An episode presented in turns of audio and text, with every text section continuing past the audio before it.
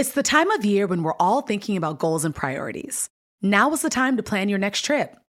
Whatever kind of travel fills you up, whether it's lounging on the beach, connecting with family and friends, or going on a foreign adventure, Expedia has the tools you need to plan a great trip. Download the Expedia app or visit Expedia.com to start planning. You do need to be a One Key member to use price tracking. Signing up is easy and free. Expedia, made to travel.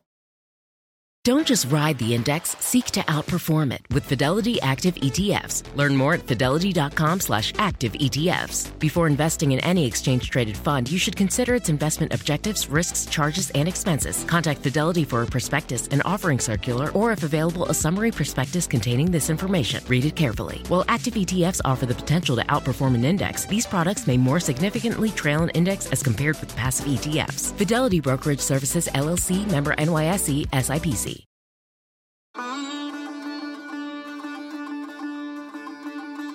Hi, I'm so glad you're here.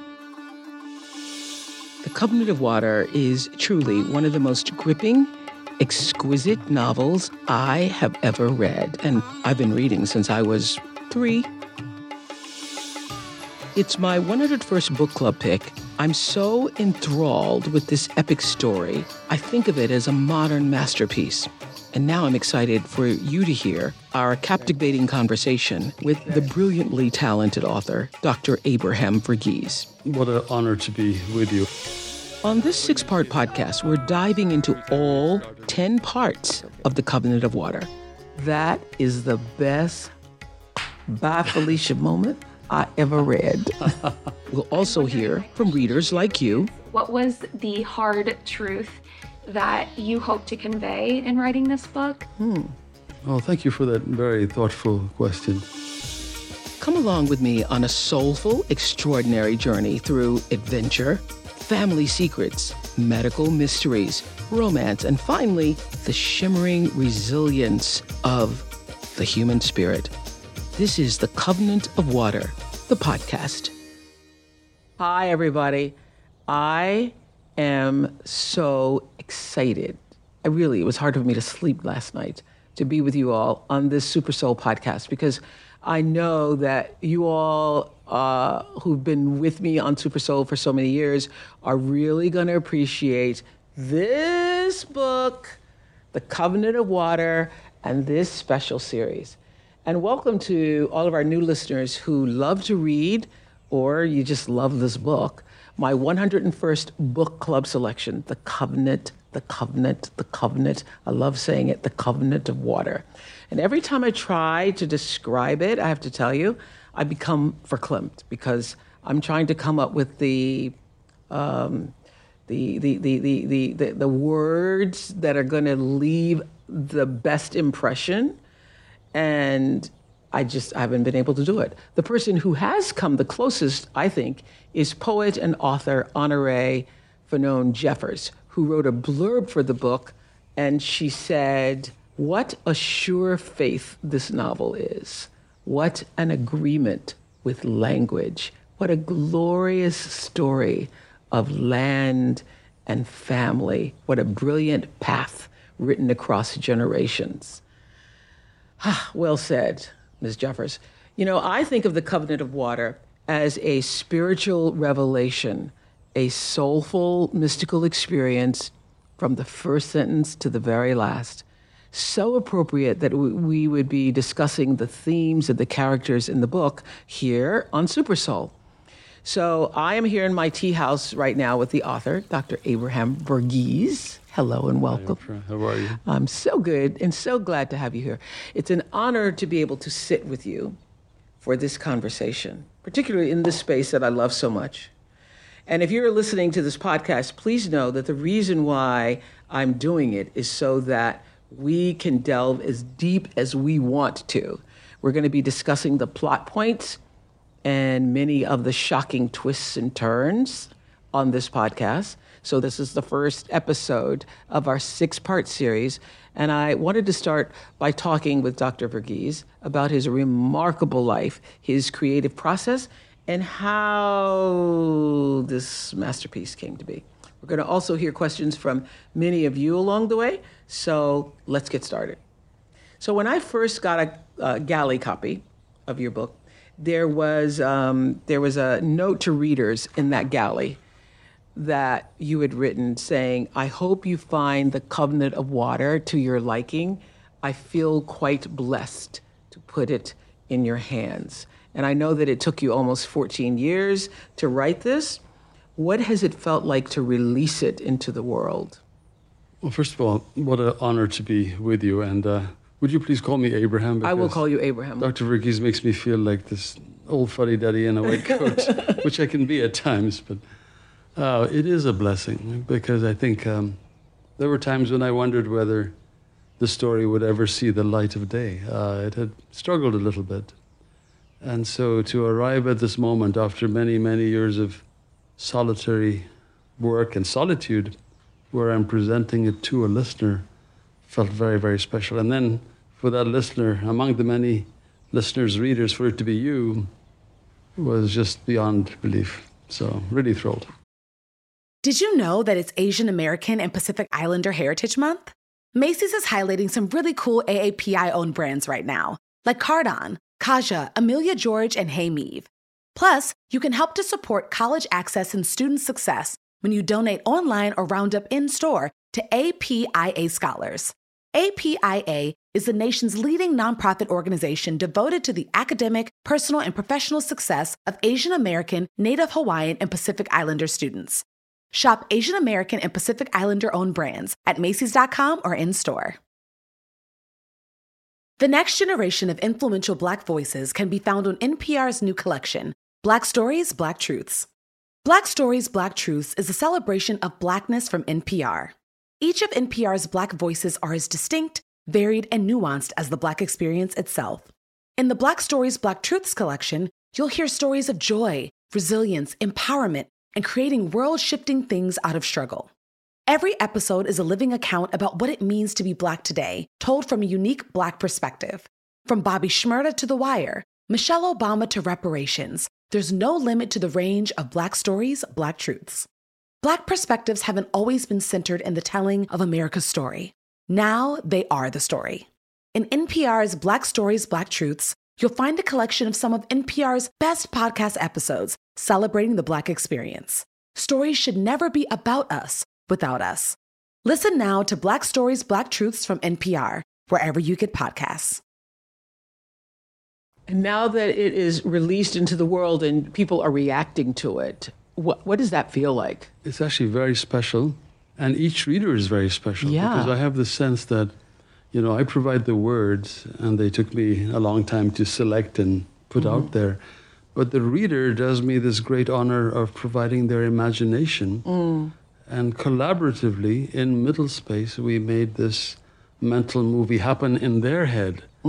So every single reader has their unique little take on it. And, um, you know, I'm, I'm just sort of getting a little window into how everybody else has reacted to this story, very specifically to them, very specific to them.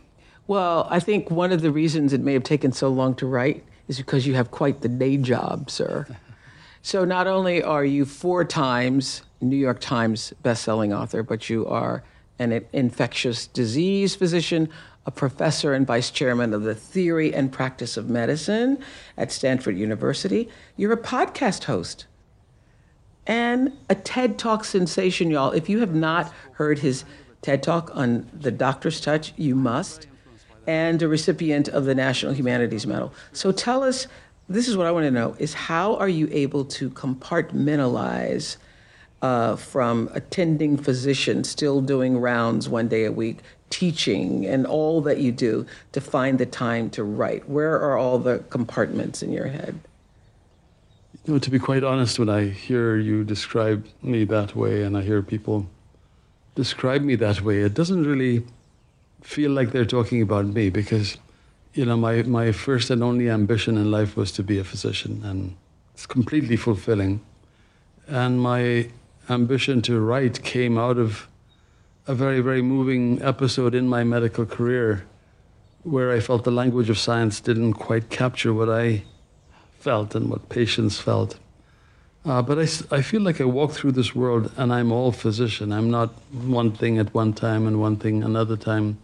The lens I bring to the world, um, whether it's to the page or to people, is the same lens. It's the same outlook. Um, it's, it's, a, it's, an outlook that's inquisitive. Mm-hmm. It's interested and deeply interested in what's making something work. Mm-hmm. It's looking for pieces of the puzzle about a person or about a piece of writing Mm-hmm. that brings it together. So I don't feel I wear many different hats, to be quite honest. Okay, so you don't feel that you're doing it, but you ha- you actually had to do it. You actually because you were writing the book and also still doing your day job. Yes. Right. So how does that work? You come home, you stop and pick up something at the Safeway or Bonds. How, how does how does that work? Yeah, it works exactly as you said. I I come home. I'm I'm not as busy I was in my younger days. I have a lot more administrative role and less of the frontline role. But you know, I have enough. I come home and I'm But you're still at work. very much at work and I come home, wind down a little bit, and when I've put out the household fires, I mean, I largely live alone. My sons are grown up and, uh, you know, are out in the world. And at a certain point, I just settle down to write, typically evenings. The only thing I don't wa- wait for is inspiration. I, I love Somerset Maugham's famous quote. He says, I wait for inspiration to strike. Fortunately, it strikes at 9 a.m. every morning. Okay. So have you in your own reading life loved big volume books? Yes. Yeah. I've always loved books, period. I mean, books are what brought me to medicine. Uh, books made me think of medicine as this grand, romantic, adventurous pursuit that would fulfill me. Um, and yes, I've always loved big epic stories. Uh, to me, the magic of a big novel, but really any novel, but especially a big novel, is you enter this portal and you live several lifetimes, decades, and you come back after this long, long experience, and it's still Tuesday. And that's the Yeah, magic yeah, that yeah, I yeah, just yeah. relish. You know, what I love about every one of your books, nonfiction and fiction, and I would have to say to all of you that I read The Covenant of Water. I was one of those people who was new to uh, Abraham Verghese' work. I knew of The Cutting for Stone, but I had not read it. And when I finished The Covenant of Water, I needed somewhere else to go. I still wanted to hear your voice. I still wanted to be in your world. And I wasn't ready for cutting yet. So I went to your first book, My Own Country. And then I went to The Tennis Partner. And then I was ready for cutting for stone. So I felt like it's really going to be difficult, I think, challenging for those of you when you finish the Covenant of Water. You're gonna, you don't know what to do with yourself. You're to need somewhere to go. And if you haven't read all of Abraham's other books, I would suggest any of them. There seems to be a deep reverence and awe for the experience of doctoring in all of your books. Do you feel that awe with every patient on a regular basis? Often? Yes, I think I do. I mean, there are occasions where a patient might try you, but to me, the whole experience of the privilege of being a physician is humbling. You know, I think, uh, especially in the hospital, which is where, when I see patients, it's mostly uh, hospitalized patients. And I always have the sense when I'm washing my hands outside the room that I'm about to enter sacred space. I have to actually remind myself of that. So I, I like the washing hands ritual because I am an infectious disease person. But it's also a moment to pause and remind yourself that no matter what else is going on, as you enter that room, you've got to leave it behind because you're entering sacred space. Now, there's an old fashioned term for what we do. It's called the ministry of healing. And I, I sort of feel that. I feel this is a, a calling. Sometimes it's hard to sustain in our technologically advanced world. But, you know, one human being to another, one caring for another who's in distress, you know, it is a, it is a soulful, you know, tremendously personal experience. Yeah. How did you know that medicine was it for you? Was it a moment, a feeling? It was a moment. It was, it was actually a moment in a book. And um, for a generation of us, it wasn't uncommon for a book to call you to medicine. In America, that book was Arrowsmith by Sinclair Lewis. But in the Commonwealth, in the UK, it was um, The Citadel by A.J. Cronin.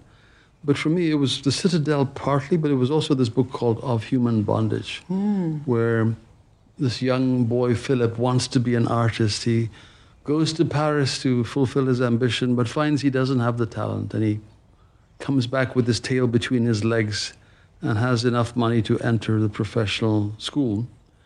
And he goes to medical school. The first two years are drudgery. And then he comes to the wards. And Somerset Maugham describes that moment. Philip saw humanity there in the rough, the artist's canvas. And he said to himself, This is something I can be good at. And those words just like, you know, just hit me. You know, they just felt like they were written for me. But I found my calling with this book. Uh, you know, uh, Kafka writes about fiction is like the axe that breaks the ice of the frozen sea of one's soul.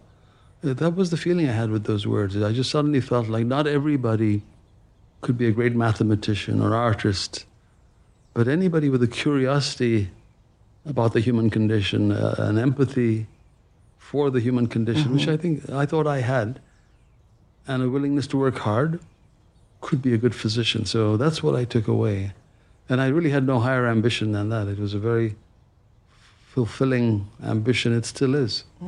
Yeah, I feel very satisfied with that. No, I, I, I've heard you say several times now that you consider yourself first and foremost a doctor, even with four, four best-selling works, books. Well, you know, I was reminded recently that this is kind of disingenuous for me to keep saying that because I'm on Oprah's podcast, for God's sakes, you know. I'm not here because I'm a physician. So I recognize it's disingenuous. I'm a writer and proud of the fact that I produced this book. But in my soul, in the darkness, oh, that's the first time I've heard you say I'm a writer. I Actually, am that's a writer. pretty good. I am Uh-huh. a writer. But I'm, I'm also a writer who's looking out to the world through the lens of this ministry of, of taking care of people. I love this passage on page 253 where Rune says, Before retiring, Rune smokes a last pipe on the veranda, taking in the night sounds. The misty veil above him parts to reveal stars. The sky so low he feels he can extend a hand and touch the robe of God. That's just such a beautiful sentence. He's at peace. The chest pains that trouble him, he is quite sure are angina, but he accepts this with equanimity. He's living his faith, his amalgam of Christianity and Hindu philosophy. Medicine is his true priesthood, a ministry of healing the body and the soul of his flock. He will go on as long as he is able. Wow. It's actually powerful to hear you read that to me because I hadn't reflected on how closely they echo what we were just talking about. Mm-hmm. I'm not sure that was conscious, but I'm sure it was. But I think it's true. You know, we are we are we are healing ourselves as much as we're healing others. You know, and we're we're in this profession partly to heal our own woundedness, our own brokenness, and to care for others is an easy way to do it. Well, after med school in India, you came to the United States and started a residency in rural Tennessee. That's what my own country is all about. And one of our readers, Karen, is a physician herself. And Karen has a question about that. I was wondering if you could talk more about your medical career path, uh, what led you to return to the U.S. for your residency and fellowship after completing your studies in India, and if you could discuss your time working with HIV and AIDS patients in a rural setting. How did these experiences affect your perspectives and your career trajectory as both a physician and a writer? Well, thank you for that question, Karen. I, I actually began medical school in Ethiopia, and in my third year, uh, the emperor was deposed, civil war broke out, and I had to leave, and I came to America, and I worked as an orderly for a year and a half, a nursing assistant in New Jersey. And in the book, orderlies are like probationers. That's what probationers are called in the book. Probationers are more like nursing trainees. Okay. I was like a nursing assistant. I was, you know, the bedpan and urinal brigade is what I was. Uh, but, you know, I, I look back on that now as the most powerful medical education I ever had because I saw what happens to the patient in the in the 23 hours and 55 minutes that the doctors are not in the room. Mm. And it's given me a great solidarity with my colleagues in nursing, uh, you know, and anybody who's caring for the patient directly. And then, you know, because I, I couldn't get back into a US medical school because in many parts of the world, you go straight from high school to pre med to med school. So I went to India. After a year and a half, the Indian government allowed me in as a displaced person to finish medical school. So I finished my last three years in Madras. And then I came back to the US because by then I was acclimatized to the United States. This is the place mm-hmm. for the best medical training. My parents were here. And so that's why I, I came back, Karen, if that answers your question. Are you ready to unlock your inner greatness? If so, make sure to listen to my podcast, The School of Greatness, hosted by me, Lewis Howes. Join me as I sit down with world class performers, entrepreneurs, and thought leaders to uncover their secrets to success with new episodes every single week. Whether you're striving for personal growth, business mastery, or simply seeking inspiration, The School of Greatness has something for you, and you can find it on SiriusXM, Pandora, or wherever you listen to your podcasts. Subscribe and follow to the show so you never miss miss an episode and start your journey to greatness today. Um, I heard you speak recently, and you said something so powerful. You said, um, all disease is a violation of the spirit. And I'm wondering do most doctors recognize that as a violation of the spirit or, or in acknowledgement of the role that spirit plays in medicine? I think most doctors are aware of this, uh, but in the hurry burry of day to day work, and when something becomes routine, you can easily forget that it's not routine for the patient. Mm-hmm. For the patient, whatever's happening is anything but routine, even though it may be your everyday work. So, my, my thesis is that whenever we have any kind of injury, you, know, you break your finger, at one level it's like, oh God, you know, it's a fracture of the mid phalanx of my finger, comminuted, whatever. But at another level, it's why me? Why now? You know, why did this have to happen? Mm-hmm. And I think with diseases like HIV or cancer, that, that sense of violation, why me, can be huge. And I think modern medicine has increasingly addressed the fractured finger without addressing this sort of sense of why me and, you know, the woundedness. And you say that your experience in Tennessee and East Tennessee uh, in the late 80s, when AIDS was so prevalent and nobody even really knew what it was, taught you that even though one could not be cured, one could be healed. Can you talk, talk about that? What is healing without a cure? Yeah, I was sort of humbled by HIV. I went into infectious disease because to me it seemed like the one specialty that was all about cure. You could make an astute diagnosis on someone coming back from the Congo with a strange hemorrhagic fever, and they would rise like Lazarus. And, you know, overnight, we became the people caring for mostly young folks with a fatal illness. And, you know, I, I was frustrated that I had nothing to offer these patients. And I remember, out of my frustration, going to some of their houses because they were too ill to come to the clinic, but not too ill to be in the hospital. And whenever I went, my visit would have a profound effect on the family, on the patient. Even though I was going for my own purposes, I was going because it felt incomplete to just not see them, mm-hmm. you know, for, except for the last clinical visit. Do you remember the first time you did that? The first time you decided to go out and see them? I do. Uh, I remember I was in my HIV clinic, and, and you get very close to these patients because you, you know, they're dwindling over a long time, and you're have little to offer them but your time, and you speak. And the phone rang, and it was the mother of one of the patients I'd come to know well, to say that he was too weak to come to the clinic, but not ill enough to be in the hospital, so he wouldn't be coming. And it just sat, sat with me all day, and I felt bad about it. I thought, if I don't do something, I'll never get to see this patient who I've become close to. So that evening, I drove out to the trailer where, where he lived, and I had the sense that my visit had a profound effect on him, reassuring him in some fashion that I was still there, and helping his parents come to terms with the illness. Because If we can remind everybody, there was a time when nobody was coming to terms with it. People were being ostracized. Literally, I did a show where there was a big town hall meeting and they wanted to throw the whole family out of the community because he'd gone into the pool. So it was a really terrible time, and people were awful to each other about it. So we're here to talk to the town. You wanted to share with us what? Yes. This is a disease of nature. Nature will take care of something that's wrong. It'll eradicate it. And if they were all put them all together without any women, they would be extinct from the face of the earth in no time. First of all, and if they if town, they couldn't uh, uh, reproduce, AIDS would kill them off in anyway. A town this size, first of so all, I, have had it. For every I've had it. for every You've been AIDS trying patient to jam that this we down have our in throats this town, for years. I'm not trying to put You've anything been, down your throat. yes, throat. I'm you trying have. to give you the facts. I've had it.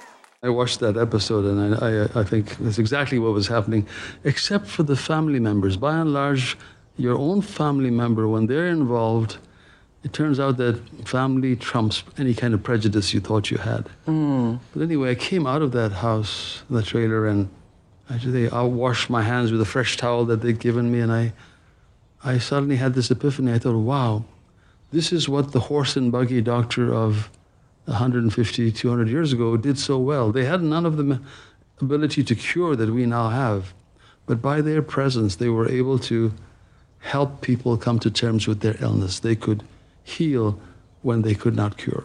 And then I heard you use this incredible example that unfortunately too many people have experienced for themselves of coming home and your door is ajar and you walk in and recognize that someone's been in your house and all of your things are strewn and your valuables are missing.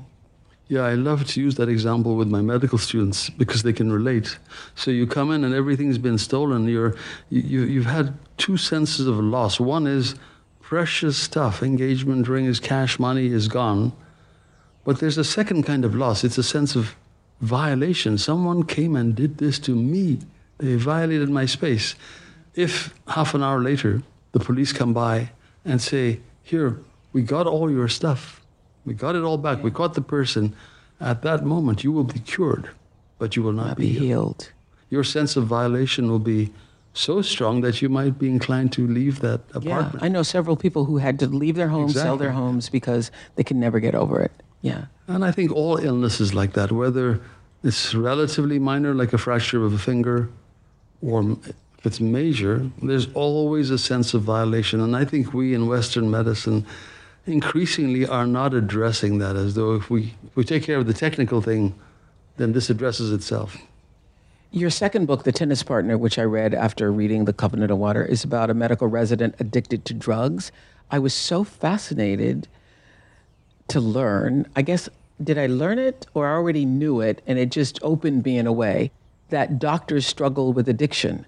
Because it's something I never thought about or don't remember in all the years doing shows about. And I've done shows about just about everything. Because the last thing you want to think is that your doctor has an addiction, a drug addiction, or your pilot has a drug addiction.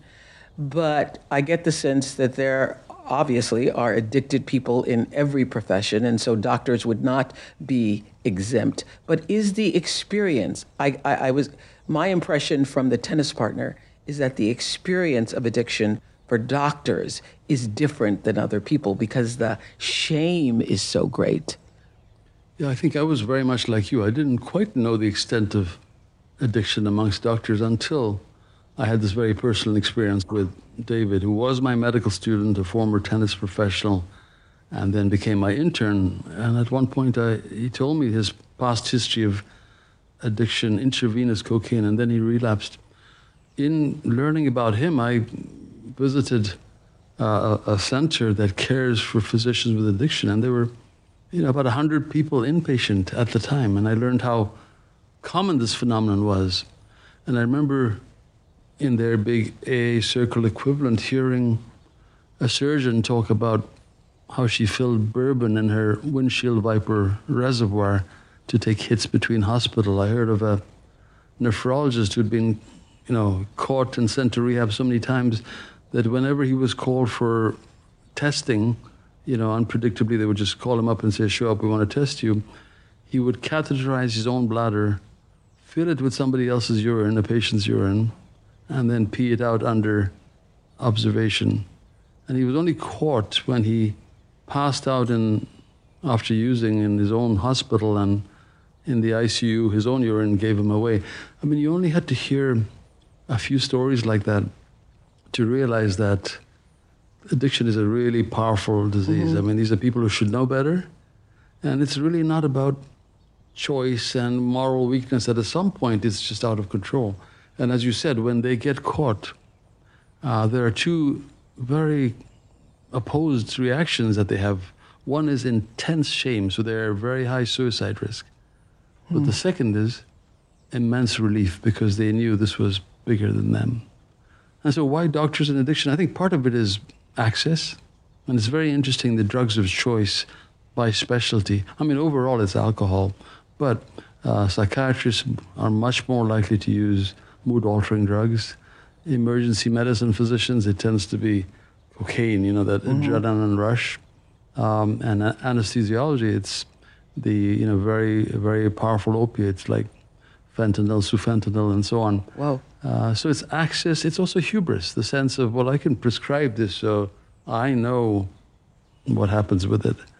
Uh, so for all those reasons, I think they are a very special group. The only good news is that when a physician is addicted and caught, they have a tremendous incentive to get sober, and they often, majority of them do, because you don't get your license back unless you do. Not true of many, many other professions in which people struggle with the same issue, but nobody really holds them to it in order to keep doing it. You were mentioning earlier that doctors are often attracted to this field because they're trying to heal their own wounds. Have you ever asked yourself what is it, is it you are trying to heal? Well, I, I think that all of us, I suspect, have almost existential wounds. You know, we're Mhm. you're born, and no matter how loving your parents might be, I think a, a child feels insecure. There are gaps, and you know, you you try and fill those gaps with various things, and the superego fills it with patterns of behavior. So I, th- I think I meant it in that general sense. Uh, I meet people uh, who feel like they're okay, and I've always been okay, and I'm envious. But I think a lot of people carry, you know, little things that um, are significant to them don't make sense to anybody else. So in that sense, I think um, a lot of a lot of physicians go into medicine. I sense to heal the woundedness in them. Hmm. And an inter- interesting thing happens uh, as I watch them over long careers. I think, um, you know, there there comes a moment when they get caught up in the profession and what they have to do. They get maybe a tremendous amount of financial renum- remuneration and and also so much reverenced, you know, like highly revered. So it's easy to have a lot of hubris or arrogance or believe that you are untouchable, infallible because the way the whole world operate, operates and you know responds to you. Yeah, and I think that they are at sometimes unaware of how hard they've pushed to get to these places. I remember a neurosurgeon telling me, who, who had been in this addiction facility, he said he was given a Tylenol with codeine by a colleague of his for his back pain. And that's another story, you know. I mean, for another patient, you might say, you know, your back pain, we'll get to that. How is your life? Uh, you know, how much are you drinking? How much are you smoking? How's your marriage? But with a colleague, it will be like, you know, well, just try Take this that, in yes. the old days. And he said he took this Tylenol with codeine and he felt as though this weight that had been on his chest since before, since pre med, just slid off. And he knew from then on he would be addicted. Wow. So the uh, first one? yeah, the first one. And so I think the thesis I came away with was very few physicians take drugs to produce euphoria. They're taking medications to relieve the dysphoria of their state. Oh. A dysphoria they've gotten so used to that it seems almost normal and necessary. And then, you know, something comes along, alcohol or a drug, and it's Oh, I got that. Not taking it to relieve, not taking it for euphoria, but to relieve the dysphoria. essentially. Yeah. Essentially, yeah. So let's talk about the book, The Covenant. First of all, I just love saying The Covenant of Water. One of our readers, Danielle, has a question. Let's hear it. Hi, I am Danielle Jennings, and I have to say, I absolutely loved the book. The way it was written, the way the characters were described, the events, the spaces, everything, I loved it. My question is for Oprah. How and why did you select the book? Oh, well, Danielle, the how is um, I have a team, a very small team, usually one or two people who are reading lots of books and passing them on to me. And I had read many books. Um, were all stacked on my desk, and then I came across this book, and I kept moving it from one side to the other, and moving it to the floor, moving it to another room, and then finally one day I just picked it up, and after the first sentence, I was drawn in. And here's the way I look at life, and I've felt this way since I was a little girl, um, living in rural Mississippi, often not being able to be around a lot of people, but my grandmother. And when people would come by and bring candy, and sometimes my cousins would come in from the city, I would always hold my candy because I always thought it was better if I shared it. It was always going to taste better. I didn't want to have the Snickers bar or the Musketeers bar and eat it if I wasn't sharing it with someone else. And I feel that way about uh, a great piece of writing. Like the moment I started reading this book, I then was looking for other people to share the experience with.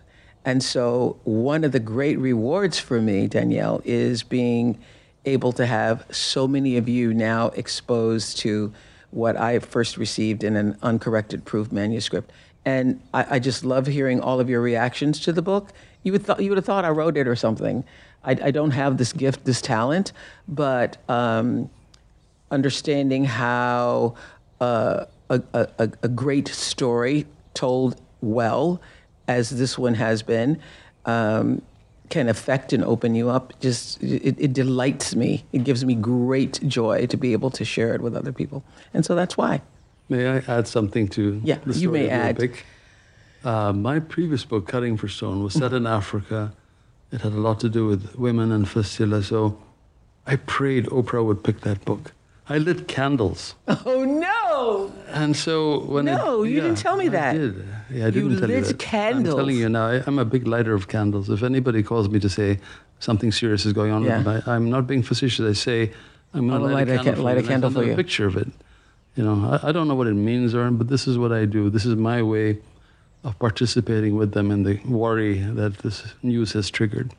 But I lit a candle, hoping that Oprah would pick my book. Oh my! And uh, you know, it didn't happen, which is the odds are it doesn't happen. But uh, I had hoped for it, and so when it happened with this book, and we finished our call, I got to my knees mm. because it was a reminder that you know God's time is not my time no. or our time. So that candle worked, is what I'm trying to say. That candle did not go out. That candle never went out. That's so incredible you do that. I do that too. Yeah, um, but it's a it's a meaningful thing it's to a do, meaningful thing. Yeah. yeah. I mean, what else can you do? You're far away. You get this news. Mm-hmm. You know. So. Let's talk about your creative process. You said that you used a whiteboard to map out the characters and the intricate plot. You shared a photo of it, and your drawings are. So you you were an artist too. Oh, I wouldn't say I'm an artist. Um, mm. I'm very visual. I think I think visually mm-hmm. when I read a description. So, how did seeing the story visually help you to write it? it actually didn't help a great deal at all. You know, I think I was trying to save time and try to plot the outline, have the architecture of a house. Essentially, is what I had in mind. So I, I would draw the characters' faces, and you know, since it's on a whiteboard with erasable stuff, I could keep fiddling with it, you know, with my fingers, yeah. wiping it off till I, till what was in my head matched what was on the board. And then I would outline these seminal events that were going to happen. But the trouble is, as I started writing, you know, I think writing is mysterious. And as I started putting the characters under pressure, now there's a saying in writing that character is determined by decisions taken under pressure. So I'd put the character under pressure and they would do something very different from what I had planned. And so suddenly the whiteboard was like you stuck a swimming pool in the middle of where the dining room was supposed to be, you know. So I'd have to go wipe it all off. I take Mm-hmm. a photograph first, and then start all over again from this new branch point. Characters determined by decisions taken under pressure. Mm. I mean, that's a general writing maxim. That's not mine. I, I don't want to take credit for that, but yeah, think about it. That's life also. Well, isn't but I was going to say that's life also. Yeah, yeah. It's not just characters that you're building in a story, but it's also our own personal character Oh, absolutely. is determined by decisions under pressure. Marielle has a question. Marielle? Hi, I'm Marielle, and I found the title of the book to be extraordinary and brilliant. I'm curious if you think that the only true agreement that these characters and people have in their life is death, uh, based off of all of the sudden loss that occurs in the book. Is that what you meant by the title? A lot of people have asked me that, which is so interesting because the covenant of water comes up many times. M- various characters talk about that covenant and about what water means, but I think some people are like, okay, so what is the covenant of water? Yeah, I've always felt that titles ought to be a little mysterious, that they, you know, that they're meant to be chewed on, and hopefully, as you go through the book, they begin to mean many, many different things for you. Uh, to me, the word covenant had a lot to do with the faithfulness of a, a matriarch and the family, and you know that that sort of covenant. Water, because water was, you know, very much the metaphor of Kerala, but also because this. I now want to go to Kerala. I hope you do. I hope Huh. you do. And the, and and you know, this family was plagued by their inability, or so, of some people in each generation, to actually deal with water. So, you know, in a strange way, their covenant with water was broken until the day they finally sort out the covenant. Uh, I have to say, you vividly transport us to so many other worldly places. First, a property called Parambil. You can almost, I mean, touch and smell and see everything about this mystical setting. Uh, you write about hospitals and you write about universities, a country club, a factory, a leper colony, an exquisite level of detail. Do you see them in your mind? Do you see all this in your mind when you're writing? Yes, I see them, and I'm also drawing on memories uh, of visiting these actual places. Actual in the sense like not the Parambil, but places like Parambil, not mm. the particular leprosarium, but I've certainly visited leprosariums. Hospitals are like my second home, so you know, evoking the images of hospitals in India, hospitals in you know elsewhere, isn't that hard, and it's and it's also I, I, I like that sense of evoking place by going into the greatest detail about something that makes you see, smell, and feel it. Uh, it just doesn't come effortlessly. It takes a lot of revision to make it finally leap off the page. Um, but place matters, and I've, I spend a lot of time thinking of place as a character because you are shaped by the place where you're born. Uh, you know, geography is destiny. My mom, you know, single woman in a sari, answers an ad to go to Africa to teach, and uh, as a result, she meets my father. I'm born in Africa. Uh, I leave that continent to come here, and you know, uh, eventually here I am. I'm talking to you. I actually have a theory that the immigrant is given voice when they come to America. You know, uh, our experiences are often the ones before we got to America, but the voice comes out because this great land lets you do that. Did you grow up with a strong sense of faith? Because in all of your writing, there is this underlying faith and spirituality that is evident. I'm not sure I had the spirituality. In fact, as a child, my brother and I resented being dragged to the service for 3 Mhm. hours where it's going on in a language that neither my brother or I nor my parents understand. It's just this, you know, it's Syriac. It's an ancient language that the priest knows. But the sound is familiar to everyone. It made no sense to me. And I think my older brother and I both sort of left religion or formal religion the moment we didn't have to be in church. But I think the observation of the tradition, the sense of how important this was in your parents' lives, never leaves you. And I think, speaking for myself, I gradually navigated my way back to it. And I'm at this place now where, you know, what is, what is faith? Uh, it's, it's, it's in the absence of proof you choose to hold some belief. And, and that's exactly how I see it. Uh, in the absence of proof, I choose to believe in certain things, but I especially choose to embrace their rituals because I think they're healing. Mm. So I had the experience in Fremont, California, going to, there's enough of a community of my people there for them to have their own church. And every other week, the service is in Malayalam and in Syriac, this language that I don't understand. But that you grew up with? That I grew up in. And I went there, and, you know, the same service that used to, you know, just drive me to insanity in terms of boredom as a seven year old, made to stand there, standing there Mm-hmm. for two and a half hours. No, no sitting down, no pews, no kneeling. It moved me to tears this time.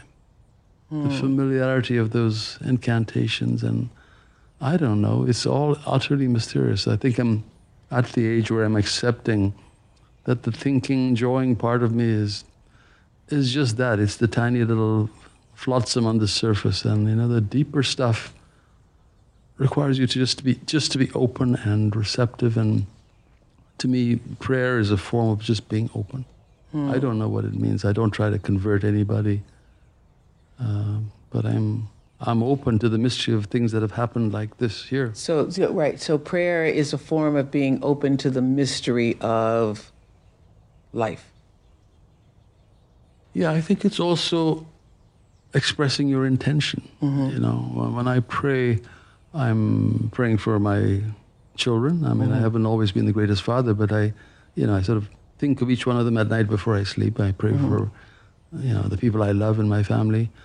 But then you're also praying for a certain outcome. Are you praying to a? Are you praying to what you call God? Are you praying to, you know, I, I always loved having conversations with Sidney Poitier, who would always say the forces of life. Do you have a name for what you? Yeah, no, I'm, I'm not coy about it. Since I was raised in the Christian Yeah. tradition, I'm praying to Jesus and God. Mm-hmm. But I also feel like these are all labels that people come to from Yes. many different directions. I mean, I went to a Hindu temple in Trivandrum in Mhm. Kerala, one of the famous old temples, and uh, I, I, you know, you have to just wear a mundu, you're shirtless from the top, and the assumption is that you're Hindu when you walk in. And I remember walking through the stone fortress barefoot and arriving at this door where, by special dispensation, you could see the reclining figure of Shiva. But he's so huge, stretching from here to there, that all you see is one hand. And I remember a force, I mean, glimpsing that with the throng of worshippers, feeling like someone had just punched me. Yeah, I was just going to ask you: Have you so many of your characters uh, in both Cutting and Cutting for Stone and in The Covenant of Water have had mystical, spiritual experiences? And I was wondering, uh, how can you write that if you haven't had yourself?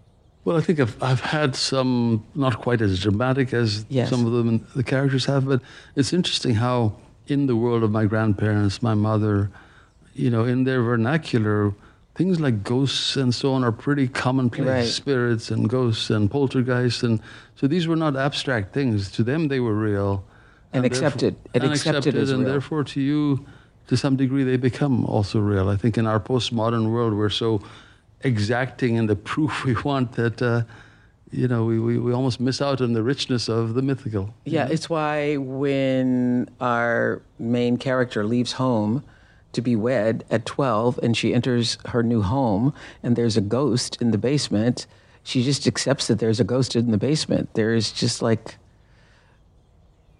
yeah, I mean, the sense that these spirits reside and they have, you know, and I think some of that is carried over from Hinduism. And in Mhm. our marriage rituals, we still have little Hindu traditions. So we Mm. tie something called a minnu around the bride's neck, and it's basically a tulsi leaf, but it has a little cross on it, you know. Mm. So I think some of this is also the richness of India and the grand tradition of myth and folklore and religion going back centuries and centuries. And I think after wandering away as an adolescent and college student and later, in my in the ripeness of my uh, you know my days now, I feel more than ready to embrace mystery. I don't feel the mm. need to have proof delivered mm. to me. I'm, mm. I you know my existence, yours is the proof. Is the proof. This magical moment is the proof. Tell me, I, I can see in your writing and in your person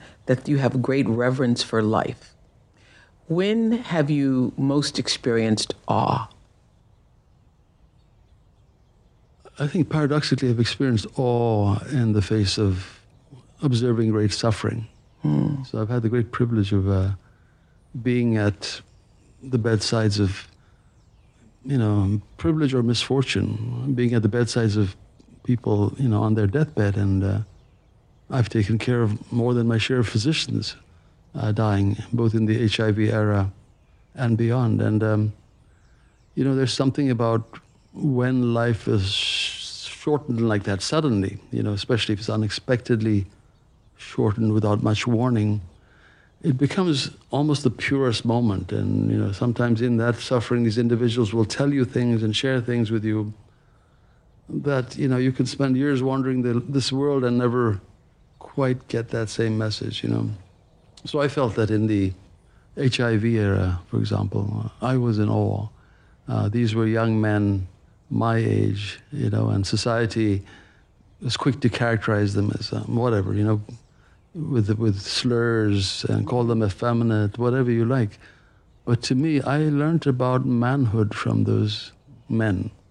You know, they were the bravest souls I ever saw, and they were they were glad that they'd been adventurous and traveled and done all the things that you know many many of us haven't done. You know, it was part of their persona. And uh, in death, they were incredibly gracious, courageous. It's, it's one of the reasons why I became a writer because I remember one of them telling me, I'm so glad that I got to do this, I got to do that. He says, I have a few regrets. I wish I could have been mayor of Key West. he never got to do that. But then he went on to say, But I've done so many things that um, I have no regrets. And, you know, hearing that kind of sentiment, I thought, well, if I don't do this, will I not have a regret? And so this is why, that's why I cashed in my, my position and, you know, went to write. I'm not sure it was the smartest thing. I think it cost me my marriage. It was harsh on my young children, my older two boys. And, uh, but, you know, you can't go back and fix that. You can Mhm. just, you can make amends when they let you, where they let you. And I have a great relationship with my sons now. I'm not proud of all the stuff I put them through that represented my my turmoil, you know. Yes.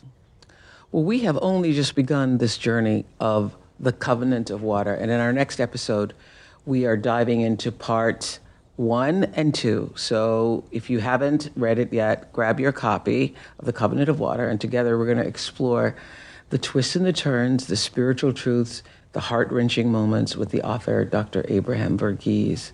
Thank you to you, our readers, for all of your questions. And thank you to you. Thank you, Oprah. Thank you, Abraham.